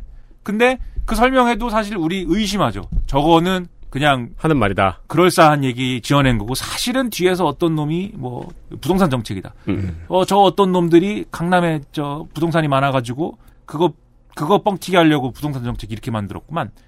이렇게 간단 말이에요. 왜냐하면 그게 우리가 세상을 이해하기 가장 쉬운 방식이기 때문에 우리는 우리 총체적 이해라는 거는 우리가 우리 집에 대해서는 총체적으로 이해해요. 우리 집에 대해서. 그리고 내가 직업으로 하는 일에 대해서는 1부터 100 중에 적어도 뭐 한 3에서 97까지는 이해한다고요. 군대도 예? 일, 일, 일병, 이병, 제가 군대 안 가면, 안 갔으면서 이렇게 얘기하는 것도 웃기지만, 2등병, 1등병일 때는 약간 뭐, 군대 돌아가는 거를 다 모를 수 있지만, 제가 알기로는 상병쯤 되면은, 그래도 1년 지났기 때문에 대략 뭐 1년 단위로 돌아갈 테니까, 대략 바삭한 거 아닙니까? 군대 돌아가는 거에 네. 대해서. 그렇지 않나요? 근무 들어가는 것 정도는 바삭하죠. 아, 그래요? 전, 전체적으로 바삭하진 않은 건가요? 전적으로는 또 각자의 전문 영역이 있으니까요. 아, 아, 물론 뭐, 백군기 용인시장은 내가 군대를 다 안다고 말하는 예비역 병장들이 떠들고 있을 때 조용히 있을 거예요. 대장이 뭘 알아. 이러면서 그렇죠, 그렇죠. 정보의 격차가 너무 심해서 할 말이 없거든. 네. 네. 하여튼 이런 식으로 자, 네. 그게 자기의 생활이고 자기의 일이면은 자기가 다 통제하고 있으면 자기가 총체적으로 이해합니다. 편의점 사장님. 편의점에 대해서 얼마 나 잘 알겠어요. 편의점에서 완벽하게 우리는 가서 물건을 그냥 사기만 하면 되니까는 편의점에 대해서 물건을 왜 이렇게 해놨어? 가격표 왜 이래? 뭐 이렇게 왜 그건 왜 안 갖다 놨어? 나 저기 어 GS25에서 홍어 사 먹고 홍어 홍어가 있어요 제품 중에. 있어요. 예, 홍어 사 먹고 싶은데 홍어 왜 안 갖다 놨어? 에이, 뭐 이러면서 이러지만 그 사장님이 그 편의점에서 완벽하게 이해하고 있기 때문에 편, 홍어 안 갖다 놓는 이유 있단 말이에요. 근데 그런 것을 우리 생활의 이제 영역에 있으면 우리가 총체적 이해를 하지만 국가의 운영과 정치라는 건 사실 우리 내일이 아니기 때문에 우리 인식 속에서 내일이 되지 않기 때문에 왜냐면 정보가 없으니까 그것을 총체적으로 이해하는 것에 익숙치 않아요 이미. 그 간극이 너무 이상하잖아요. 예. 내 일인 측면이 있어도 내 일이 되기가 너무 멀어요. 그렇죠. 그러다 보니까 우리가 쉽게 이해하는 그 방식, 저 사람이 뭐 술을 쓴 것이다. 저 사람이 어떤 반칙한 것이다. 저 사람이 어떤 이득 보려고 한 일이다. 이걸로 모든 거를 해석하려고 하고 이걸로 이해를 한단 말이에요. 여기서 제가 뭐라고 떠들면은 제가 떠든 내용이 있을 건데 그 내용에 대해서 이렇게 뭐 저 사람이 이런 틀린 말 틀린 말을 했네. 예, 제가 뭐뭐 맞는 말을 할 때도 있고 틀린 말을 할 때도 있을 테니까 틀린 말을 했네. 에 이건 아니지. 아 그래도 뭐 이 말 이 말은 맞네. 뭐 이 말은 뭐 참고할 만하네. 이렇게 판단하는 게 아니라 저 새끼 또 저거 또 누가 또 저거 시켰나? 뭐 이렇게 또 누가 또 저거 뭐 또 저 입진보 진보에 또 이득 주려고 저거 또 저 얘기해. 이렇게 보잖아요. 그래서 제가 늘 말씀드리지 않습니까? 똑같은 글을 써도 이거는 과거의 대선 때 어느 날은 안철수 지지자라고 그러고 어느 날은 문재인 지지자라고 또 자기 억울했던 얘기한다. 아, 진보라니까 진보 나는. 그리고 입진보들도 저 김민아 아저씨 싫어합니다. 예, 야, 싫어요. 예. 이 씨, 무슨 뭐 어, 우리의 건강한 토론을 다 무시하고 있어. 예. 어, 니만 잘났다고. 예, 그러면서 아니, 네. 뭐 제가 잘난 건 아니고 그냥 음. 제가 그 집에 있다 보니까 생각을 많이 하게 돼갖고 이제 이렇게 얘기가 됐다는 거죠. 아무튼 그래서 그런 것이 아니라 우리가 공개 방송 때도 말씀드렸는데 아무리 노력해도 우리가 다알수 없어요. 통치에 대해서 100을 알 수 없습니다. 절대 100을 알 수 없지만 1아 1만큼 아는 거랑 2만큼 아는 거랑 다른 것이고 우리가 할 수 있는 민주주의의 역할이라는 게 민주주의의 그 시민으로서 역할이라는 게 또 이만큼 아는 거랑 오만큼 다른 아는 아는 거랑은 완전히 또 다른 거란 말이에요. 그건 차이가 분명히 있단 말이에요. 그래서 어제보다는 더 많이 이해하고 더 많이 아는 사람 오늘의 사람이 되고 또 오늘보다 내일 더 다 잘 아는 사람이 되는 그런 노력을 해야 된다는 것입니다. 딱 무슨 일이 일어났을 때 아, 큰일 났다 이러면서 이렇게 오왕장하는 게 아니라 그래야 우리가 또 민주주의를 할 수 있고 세상의 주인이 될 수 있는 것이기 때문에 거시기 해야 되고 거시기를 잘하기 위해서는 이 방송을 많이 들으시고 네, 교장 많이, 선생님처럼 끝내고 있어요. 근데 사람이 쇼핑몰에서 재밌어요. 물건 많이 사시고 네, 합리적인 이유를 들었을 때보다 컴스테이션 많이 이용해 주십시오. 비합리적인 이유를 들었을 때 더 기분이 좋아요. 그럼요. 쉽게 이해되니까 그게. 네, 왜냐면 저기 예를 들어 강남 어디를 개발하기로 했어요. 개발하기로 한 이유가 분명히 있어요. 음. 아주 깔끔하게 밝혀졌어요. 근데 옆에서 누가 귓속말로 야 저기 누가 저거 사가지고 사실은 하는 거래라고 하는 거를 들으면은 그때 뭔가 세상이 깔끔해진 느낌이 들어요. 그렇죠. 그리고 정말 당혹스러운 거 뭔지 아십니까? 신문 기사에 그 얘기가 나오고 그게 사실이에요 어느 날. 사실인 게 확인이 돼 그게. 찜질방 가면 그 얘기부터 먼저 서로에게 건넵니다. 그렇죠. 네. 그래서요, 그, 이제, 나라 돌아가는 것에 대해서, 뭐, 언론들이 일을 알려준 다음에, 옆에 사설로 써놔요. 사실 알고 보니 다 똑같은 놈들이다. 음. 옛날 NB다. 예. 내로남불 또 스- 내로남불 타령만 계속 조로남불이래 이제는 그 나경원이 조로남불이라고 하고 있습니다. 제가 대박인 건 그거였어요. 쾌걸 조로. 중앙일보에서 난 쾌걸 조로 할 거다. 검찰이 조국 그 장관의 집에 가봤더니, 예. 젊은 여성 한 명과 중년 여성 한 명이 있다고 써놓은 거야, 제목에. 음. 식구들이야. 그래요. 정경심이랑 그 딸내미겠지. 정경심 와, 교수랑 그 진짜 딸내미시겠지. 뭐지? 진짜 와 이쯤 되면은 정말 정말 기자네 집 앞에 뻗대고 서가지고 왜 이런 말했냐고 취재하고 싶어요. 어 그건 나쁜 거잖아요, 진짜. 근데 이제 배달원이 그렇게 말했다를 그렇게 다운표 쳐놓은 거죠. 배달원이 가니까 뭐 젊은 여자 하나, 뭐 저 중년 여자 하나 있습니다. 그러면은 예? 그, 그 얘기 그대로 올, 올리면 예? 네. 인터넷에서는 의심, 의심 아까 말씀드렸듯이 의심부터 하기 때문에 자, 제목이 이거예요. 조국 자택 들이닥친 검찰. 네. 중년 여성과 젊은 여성 집에 있었다. 심지어 네. 중앙일보예요. 그 기사를. 읽어, 읽어보시면 배달원이 한 말 아니에요, 그거? 네. 아무튼 간에, 그렇게 올려놓으면 인터넷의 특성상, 아, 그 중년 여성은 정경심 교수고 젊은 사람은 다른 거 이렇게 이해하는 게 아니라, 아, 조국은 저기 와이프가 두 명이구나. 이렇게 생각을 한다고요. 아닌가? 지금 내가 좀 과도한 아니 추측. 맞죠. 아니, 아니, 아니, 아니, 그러니까- 이 기사는 이렇게 긴데 네. 이 기사는 이렇게 길어요. 중국집 배달 음식원에 뭐 증언도 있고 검찰이 찾아간 내용도 있고 취재진이 어쩌고저쩌고 내용도 있고 이 그리고 이 뭐야 이그 배달을 원은 되게 당황했겠네요. 기자들이 너무 많아서. 근데 여이 그 사진 나와요? 네. 예, 이 긴 기사에서 제목을 요걸로 뽑은 의도에 대해서 이, 이야 기하는 거잖아요. 그러니까요. 음. 자기들은, 자기들 입장에서는 그게 이제 제목을 그렇게 뽑을 만한 이유가 있다고 얘기를 하는 거잖아요. 그러니까 마- 뭐 얘기를 들은 적은 없지만 물어본다면 네. 배달원이 한 말이다. 그것을 직접 인용했다. 이렇게 설명할 거거든요. 그러니까 제가 생각도 안 하는데 저를 대신해서 우리 회사 걱정을 해주시는 분들이 계세요. 음. 다른 팟캐스트 봐라. 제목 얼마나 듣고 싶게 짓느냐. 네. 여기는 제목 다 이상하잖아요. 무슨 뜻인지를 모르게 적어놓잖아요, 제목을. 어우, 근데, 그러면은, 야, 그러면은 저 댓글 다는 청취자도 우리 가게로 온다는 거 아니야? 음, 꼭그 장사까지 해야 되냐? 음. 제 견해가 이건데, 제목이, 제, 사실은- 많, 제 많은 단편선의 음반 제작기, 이게.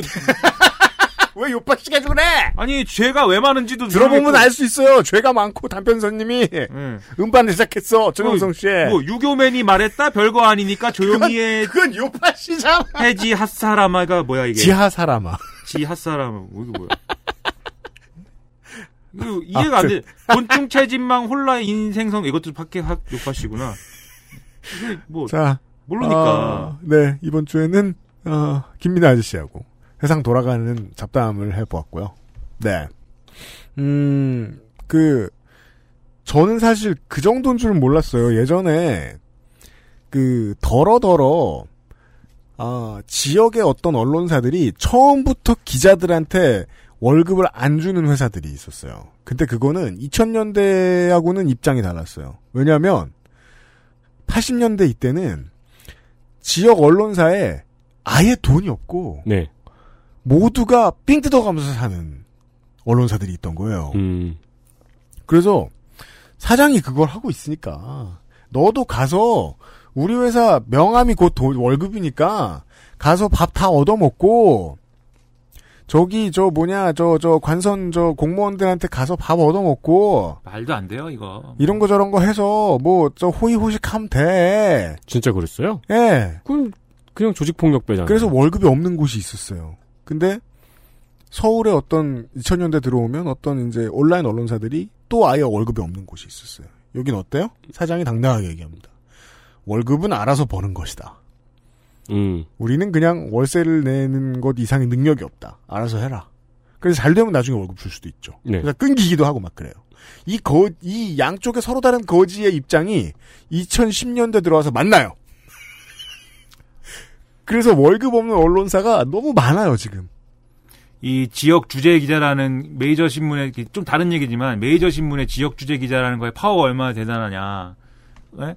그거 얼마나 대단하면 그거 사칭하는 사기꾼들이 그렇게 많습니까? 제가, 네. 우리 어머니 친구 중에 한, 한 분이 늦 늦게 이제 재혼을 하시려고 남성분을 만나고 이렇게 거의 거의 이제 그 서로는 서로 없으면 죽고 못 사는 사이까지 됐는데 음. 철석같이 믿었어요. 기자인 줄 알았어? 그 모일보 메이저 모일보 음. 그 우리가 흔히 얘기하는 조중동 중에 하나 그 모일보 어디 저 수원 수원 기자 주재 기자인 줄 알고 와, 그걸 사칭한단 말이야? 예 근데 내가 그 얘기를 듣고 아무리 찾아봤는데도 그 그 이름이 안 나와요 기사를 썼을 거 아닙니까 음. 안 나옵니다 아, 속상해. 예 어떡합니까 이걸 왜 늘 그런 남자가 더 매력 있을까? 언론을 고를 때 조심하고, 예, 예. 재혼을 하실 때도 조심하셔야 됩니다. 네. 여러분 조심하세요 저는 모든 노동의 quality가 이상하면 노동자의 처우가 어떤지를 봐야 한다고 늘 생각하는 사람입니다.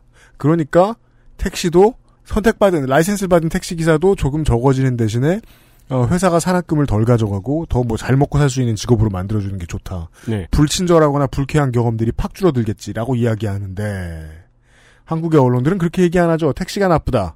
혹은 승객이 나쁘다. 둘 중에 하나 말고는 얘기할 생각이 없어요. 언론도 그렇게 생각해 줬으면 좋겠어요. 전체 노동자의 숫자를 줄이는 한이 있더라도 대접이 좋은 직업이었으면 좋겠어요.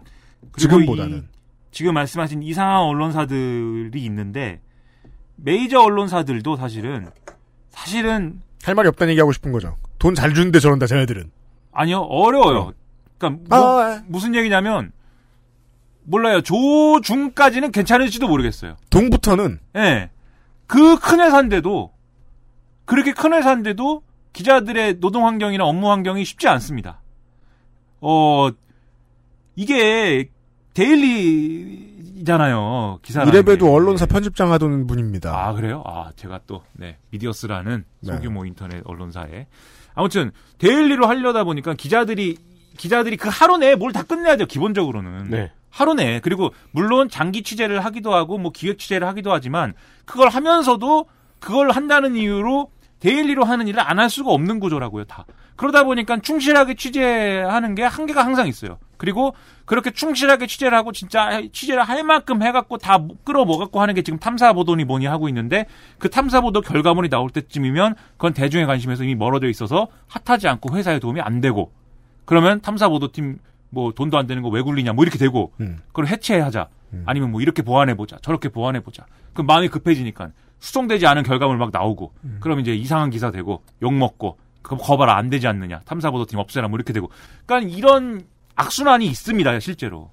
그래서 또 우리의 역할이 또 중요해요. 모든 걸 우리가 책임질 수는 없지만 좋은 보도면 정말 그것을 어, 칭찬해주고 정말 이것은 잘했다라고 평가해줘야 되고 정말 말이 안 되는 보도면 그 말이 안 되는 이유도 사실 한번 우리가 추정해 봐야 돼요. 정말 이게 시간이 없어서 그런 건지, 노력이 없어서 그런 건지, 아니면 진짜 돈을 먹어서 그런 건지 우리가 볼 때, 그, 아니면 뭐 어떤 정치인하고 짬짬이하고 그런 건지, 그런 거를 한번 생각을 한번 해보고, 추정을 해보고, 분석을 해보고, 그거에 맞는 비판과 어떤 그, 아, 처벌을 내려줘야 됩니다. 그런 틀을, 틀을 우리가 또 가지어야 되고, 그런 틀을 또 가질 수 있게 해주는 역할을 여기 우리 또 그것 그것 그것은 알기 싫다가 네, 제목은 이상한 제목 달지만 그러고 열심히 한다 이거죠. 지금 방송 제목을 어떻게 붙일지 고민돼 죽겠습니다. 여기 제목 있잖아요. 인터넷 때문에 너무 슬프다. 우리 최초로 무죄 한번 가볼까? 네.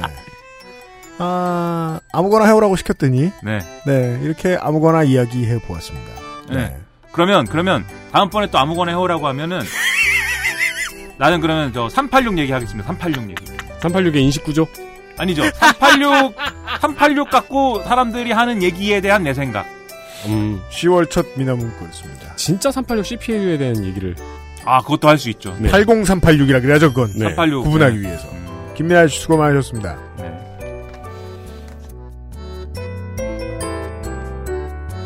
XSFM입니다. 아, 내가 볼 때 세대로는 한번 해야 되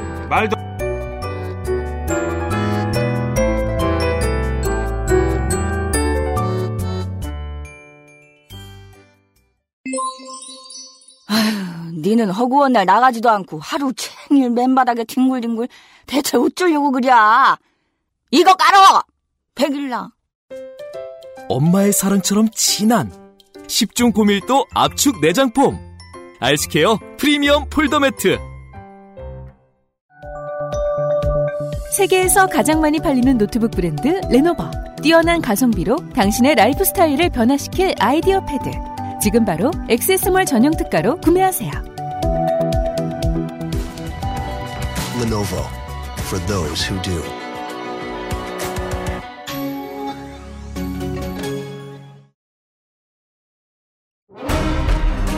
아스트랄 뉴스 기록실 뉴스 아카이브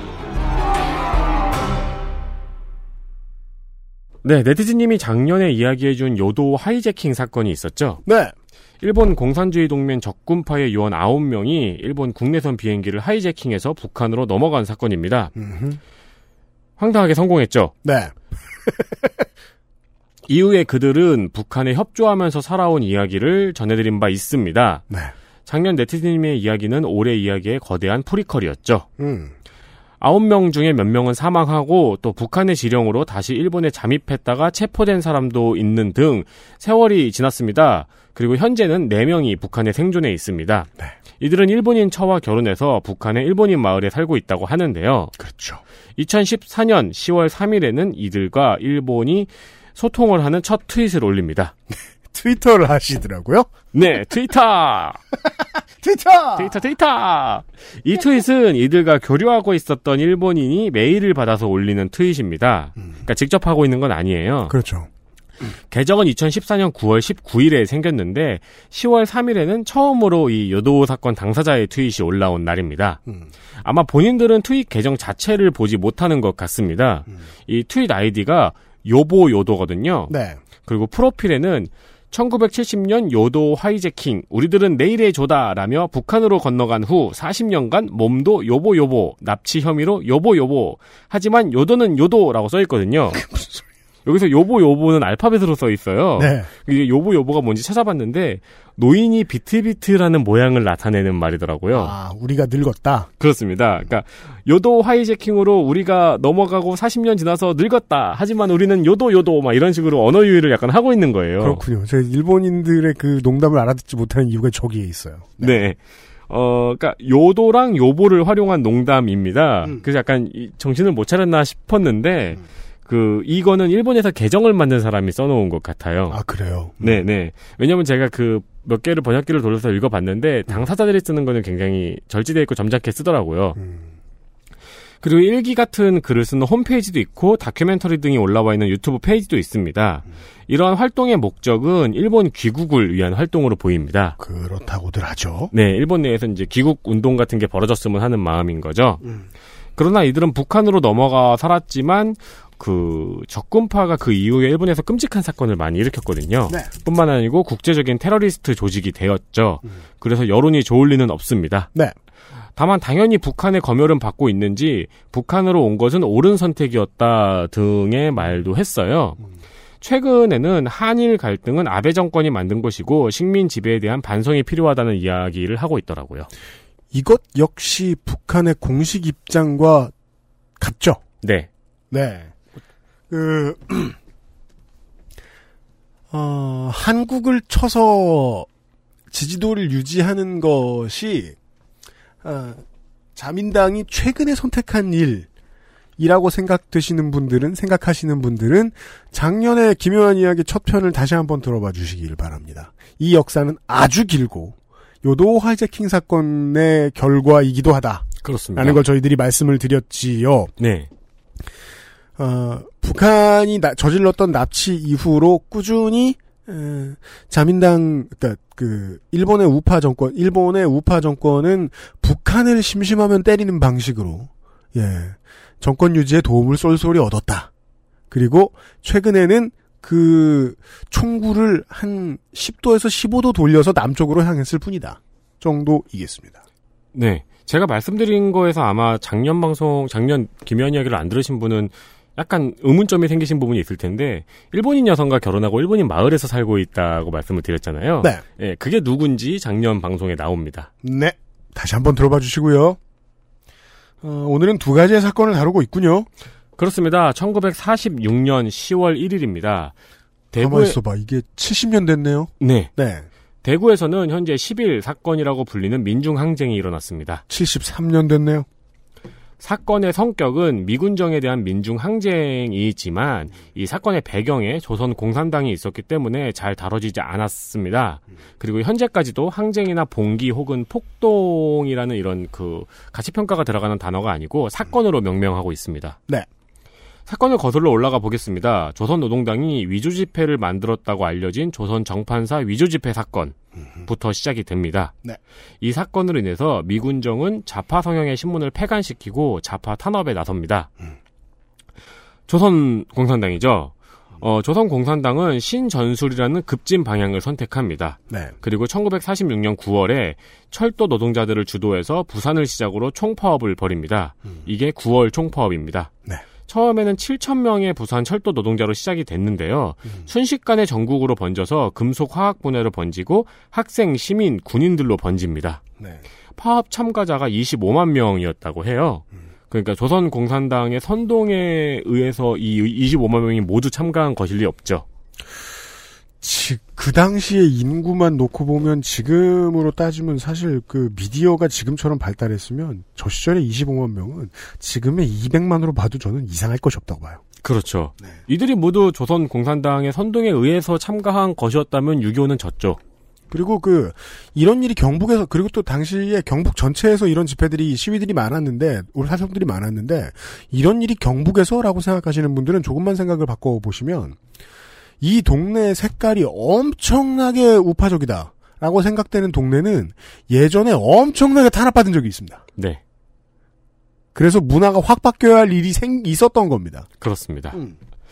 시작은 전국 노동조합 평의회의 총파업이었지만 이렇게까지 확산이 된 이유는 미군정의 식량 정책 실패로 사람들이 너무 많이 굶주리고 있었다는 겁니다. 미군정은 사람들에게서 공무를 공출을 했고요. 이 공출을 맡은 게 누구였느냐 하면은 군인 및 경찰이었죠. 근데 이 경찰들이 아시다시피 일제시대의 경찰들이 많았습니다.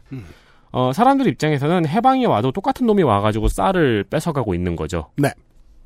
파업은 전국적으로 번지고 9월 30일 서울에서는 미군정이 서울 철도 파업단에 탱크와 기관총 경간 2,000명 그리고 방공 우파 청년단 등을 투입합니다. 이때 선두에 섰던 인물이 4달러 김, 깡패 김두한입니다. 네. 김영철 씨가 아닙니다. 그렇습니다. 이어 서울의 파업단은 이 우파 세력에 의해서 점거됩니다. 다음 날인 10월 1일 대구에서도 시위가 있었습니다. 대구역 앞에서 경찰의 발포로 노동자 두 명이 사망합니다. 이에 시민들이 분노하고 대구 경찰서를 점거합니다. 이때 그 완전히 포위가 되어서 대구 경찰서정은 이제 무장 해제를 선언을 했다고 해요. 그리고 경찰서가 시위대인 점거가 됐습니다. 네. 저항하지 않고 그냥 무장해제를 선언하고 유치장 열쇠를 넘겼다고 하죠. 그런데 이 과정에서 군중 몇 명이 경찰에게 돌을 던지고 이에 경찰이 발포하면서 17명이 총에 맞아 사망하는 사태가 벌어집니다. 여기에 시민들이 폭발을 한 거죠. 그리고 대구 전역에서 경찰과 우익 인사들이 폭행당하고 사망하는 사태가 벌어집니다. 공무원들의 지지도 있었고요. 의사들이 시민에게 발포한 경찰의 치료를 거부하는 등의 참여도 있었습니다. 미군정은 대구에 계엄령을 선포했고 그 탱크, 장갑차, 진압 경찰들을 동원해서 하루 만에 사태를 진압합니다. 무섭죠. 그렇습니다. 사람들이 그, 그 그때의 분위기상 아무런 힘도 없는 시민들을 제외하면 누구도 미군정에 항의를 할 수 없는 상황이었다고 보면 좋겠습니다. 예. 그게 뭐 언론인이 됐든 누가 됐든 말이죠. 그렇습니다. 바로 하루 만에 사태가 진압이 됐고 사람들은 주동자로 검거가 되었습니다. 그리고 이 총 파업은 10월 3일에 종료됩니다. 모든 게 종료된 것 같은데 이 항쟁이 남한 전역으로 번져갑니다. 바로 다음 날부터 경북, 경남, 충청도로 번지고 10월 말에는 경기도, 황해도, 강원도로 번집니다. 아까 좋은 서사를 설명해 줬는데 해방이 됐는데 똑같은 놈들이 와서 쌀을 가져가고 있다. 네. 는 전국에서 일어나고 있는 상황이었을 테니까요. 그렇죠. 10월 초에는 전남, 12월엔 전북에서 항쟁이 일어나면서 남한 전역에서 항쟁이 일어납니다. 가장 많이 제기되었던 요구는 식량 공출 반대였고 주로 면사무소와 경찰서를 점거하고 경찰관 및 우익 인사들을 공격했습니다. 이때 면사무소와 경찰서에 어떤 놈들이 앉아 있었는지 우리는 많이 배웠습니다. 네. 경북에서는 전체 인구의 25%인 77만 명이 시위에 참여합니다. 남한 전체에서는 230만 명이 참여한 것으로 추산합니다. 네.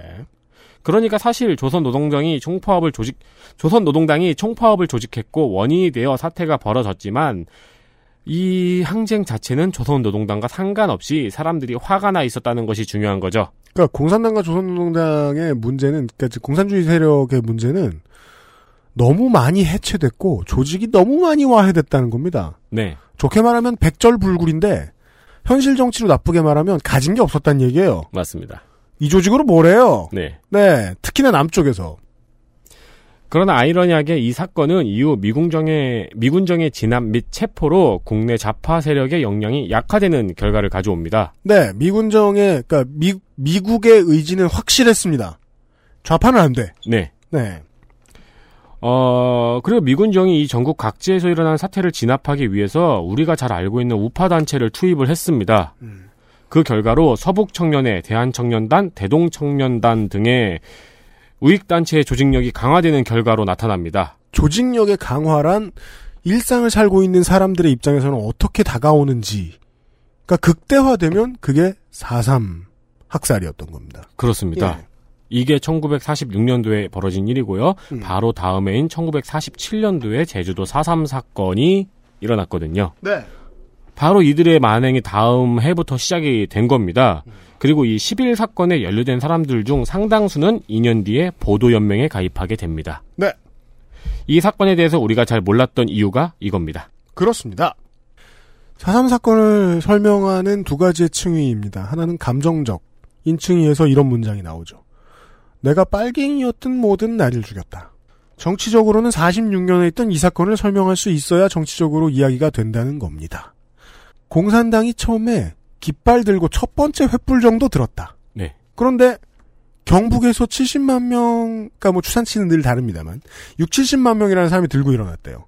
지금도 전남이나 경북을 가보면 사람들끼리 연락 닿아서 모여서 만나는 거 힘듭니다. 네. 얼마나 어려운데요. 시대가 멈춰져 있는 것 같다니까요. 지금 경북이나 전남에 읍내 같은 데 가보면요.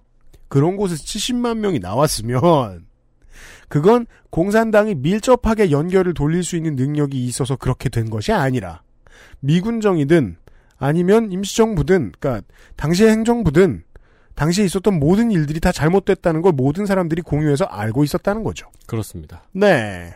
아, 그리고 그걸 이해해줄 정부 혹은 정치 세력은 없어졌거나 없었고요. 그리고 보도연맹에 그때 막 가입을 막 시켰다고 하잖아요. 음. 근데 이제 경북 같은 경우에는 이 11 사건에 연루된 사람들을 많이 가입을 시켰죠. 네. 그래서 보도연맹 학살에서 가장 큰 피해를 당한 지역도 경북입니다. 그렇습니다. 그리고 이때 하고 이제 60년대, 20년대, 40년대, 60년대 몇 번 몇 차례에 걸쳐서 공산주의 세력이 정치와 저 정치 조직화 되는 데 있어서 무던히도 강력한 탄압이 계속 이어졌기 때문에 한국은 좌파의 계보가 아주 잔인하게 끊어졌죠. 네. 네. 그 원인에 대해서 역사를 얘기하면서 여러 번그 아저에서 나왔습니다. 미국이 원치 않았다. 음. 당시에. 네. 강력하게 원치 않았다. 한국에서 정치적인 다양한 목소리들이 존재하는 것을.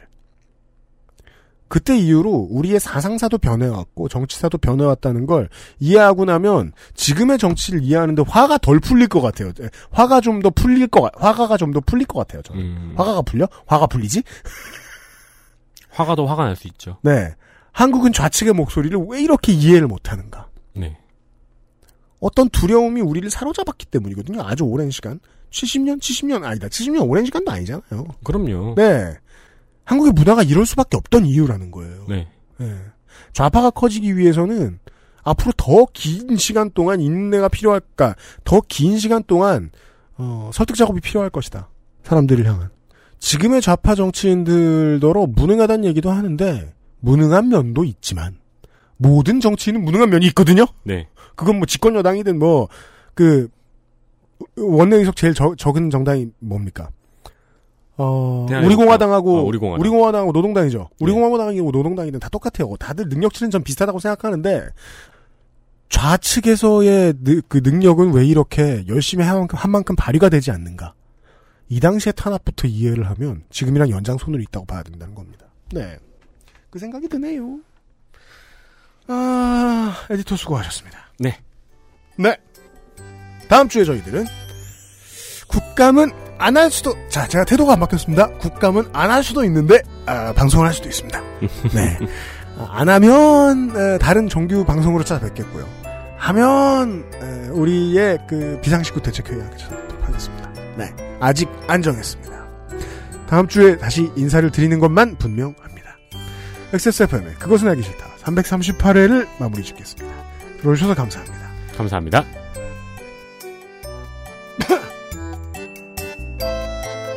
XSFM입니다. I D W K